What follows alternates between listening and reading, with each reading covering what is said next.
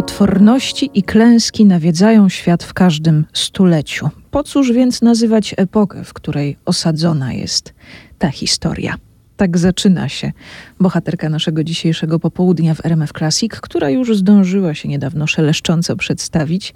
W księgarniach pojawi się 14 kwietnia. Te pierwsze dwa zdania, pełne nienachalnego optymizmu i to, że na okładce znajdziemy m.in. kruka, pewnie już niektórym podpowiedziało, że w RMF Classic dzisiaj opowiadania prawie wszystkie Edgara Alana Poego wybrał i przełożył Sławomir Studniarz. Krążą na temat e, Edgara Alana Poego różne e, historie. Tak naprawdę jakim był człowiekiem, tak do końca nie wiemy. Wiemy sporo na temat jego rozmaitych wybryków, które zostały jakoś odnotowane przez nieprzyjazne mu osoby.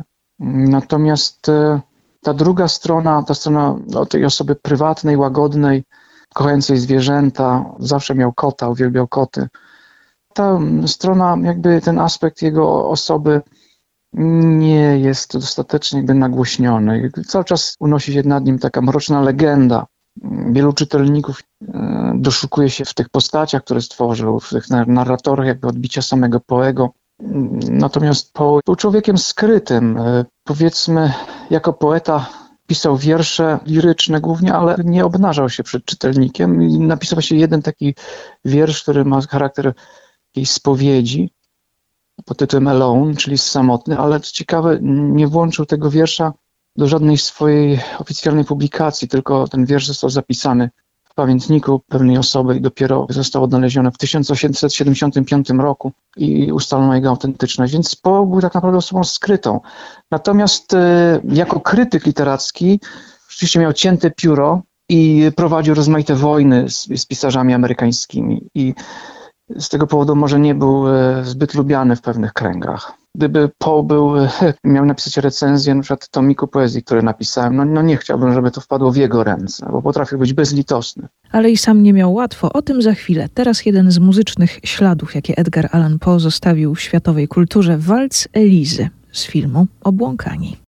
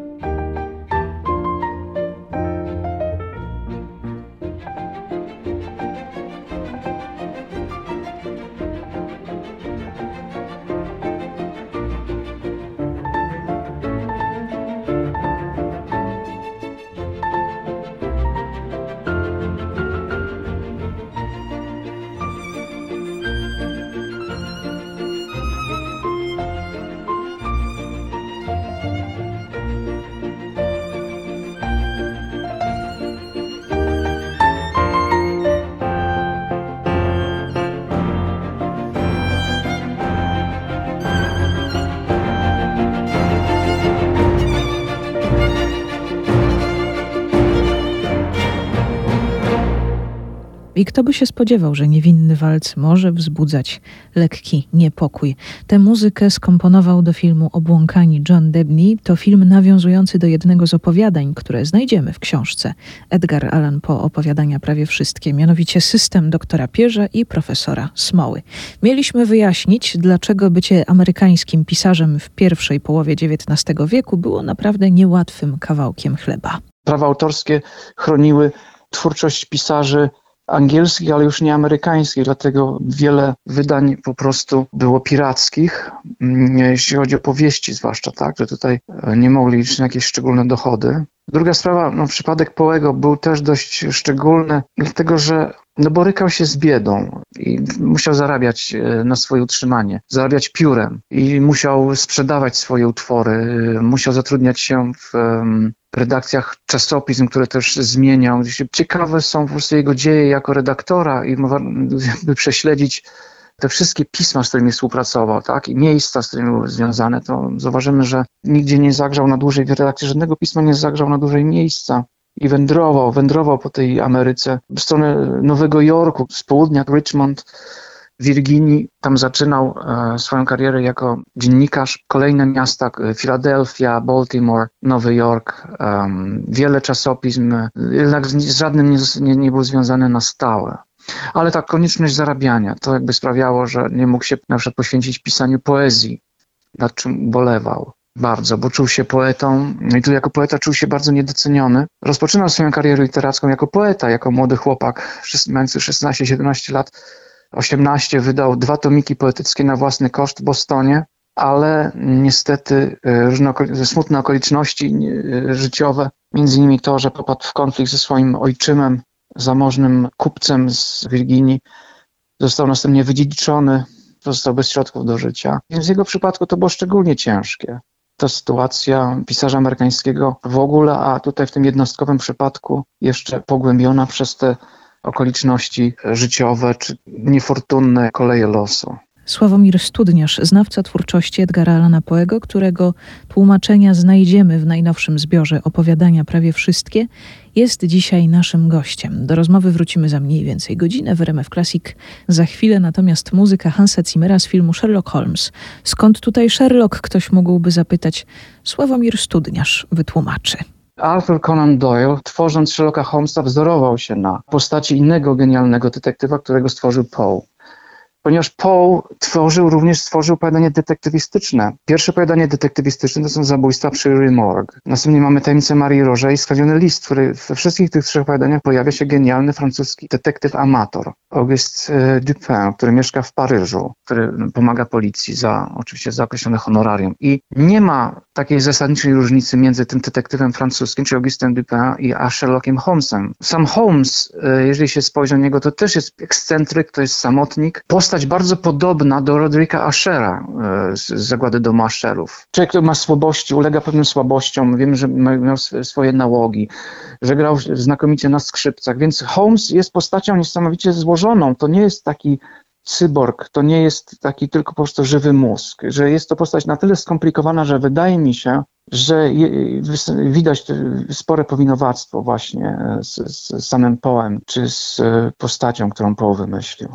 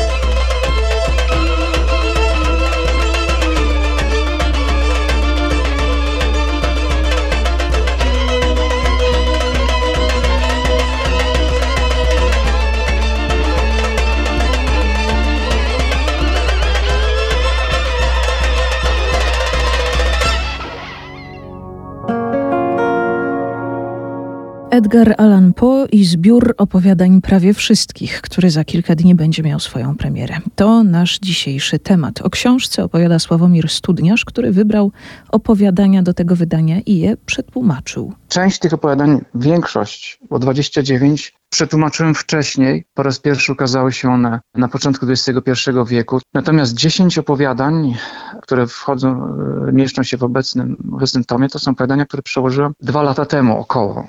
I tam znalazły się te teksty, które wcześniej mnie z jakiegoś powodu odstraszyły. Odłożyłem je na później. Tam są teksty rzeczywiście trudne, bardzo trudne, na przykład e, z pozoru niewinne opowiadanie jak Tajemnica Marii Roże. Tam jest piekielnie trudny wstęp, wprowadzenie, jeśli się spojrzy na te pierwsze kilka stron, czy zakończenie, to są rozważania już na takim wysokim poziomie abstrakcji. Tutaj nadążyć za, za tą myślą Poego było bardzo trudno, bardzo trudno. Zresztą nie tylko w, znaczy w prozie, przede wszystkim w poezji, którą zdefiniował w taki sposób, który jest również bliski mojemu rozumieniu. Poezję jako rytmiczne tworzenie piękna. Poezja jest to muzyka słów, tak jak romantycy stawiał na szczycie muzykę jako najwyższą ze sztuk, natomiast poezja miała dążyć do tego, żeby się upodobnić do muzyki właśnie poprzez brzmienie, czyli poprzez takie kształtowanie tej materii słownej, które by zbliżał ją do, do, do muzyki. Pisał prozę poetycką, tak należałoby określić większość jego opowiadań, szczególnie opowiadania gotyckie, z którymi jest kojarzony. Poe jako, jako pisarz e, stawia właśnie Tomaszowi chyba najwyższą poprzeczkę. Tutaj nie docenia się właściwie też tego. Poza pisarzy trudnych w Polsce uchodzą e, James Joyce czy William Faulkner, Henry James, ale wydaje mi się, że, że, że Poe również jest pisarzem arcytrudnym w tłumaczeniu i buduje też zdania, które są długie, które są wielokrotnie złożone, które mają swój rytm, w których występują wyrazy zestawiane ze sobą ze względu na podobieństwo brzmieniowe, więc rzeczywiście no, trzeba no, sporo, sporo się, się wysilić. Ale w każdym razie bardzo mnie to cieszy, bardzo mnie to cieszy że nie jest to jakby tylko publikacja dla koneserów, że to nie jest e, coś e, niszowego, tylko mm, no rzeczywiście no może ma szansę zaistnieć w jakimś takim e, szerszym wymiarze w naszej kulturze. Wydaje mi się, że pełno należy się takie miejsce. A teraz uwaga. Przez naszą antenę będzie przelatywał kruk. Dlaczego właśnie kruk? Cierpliwości.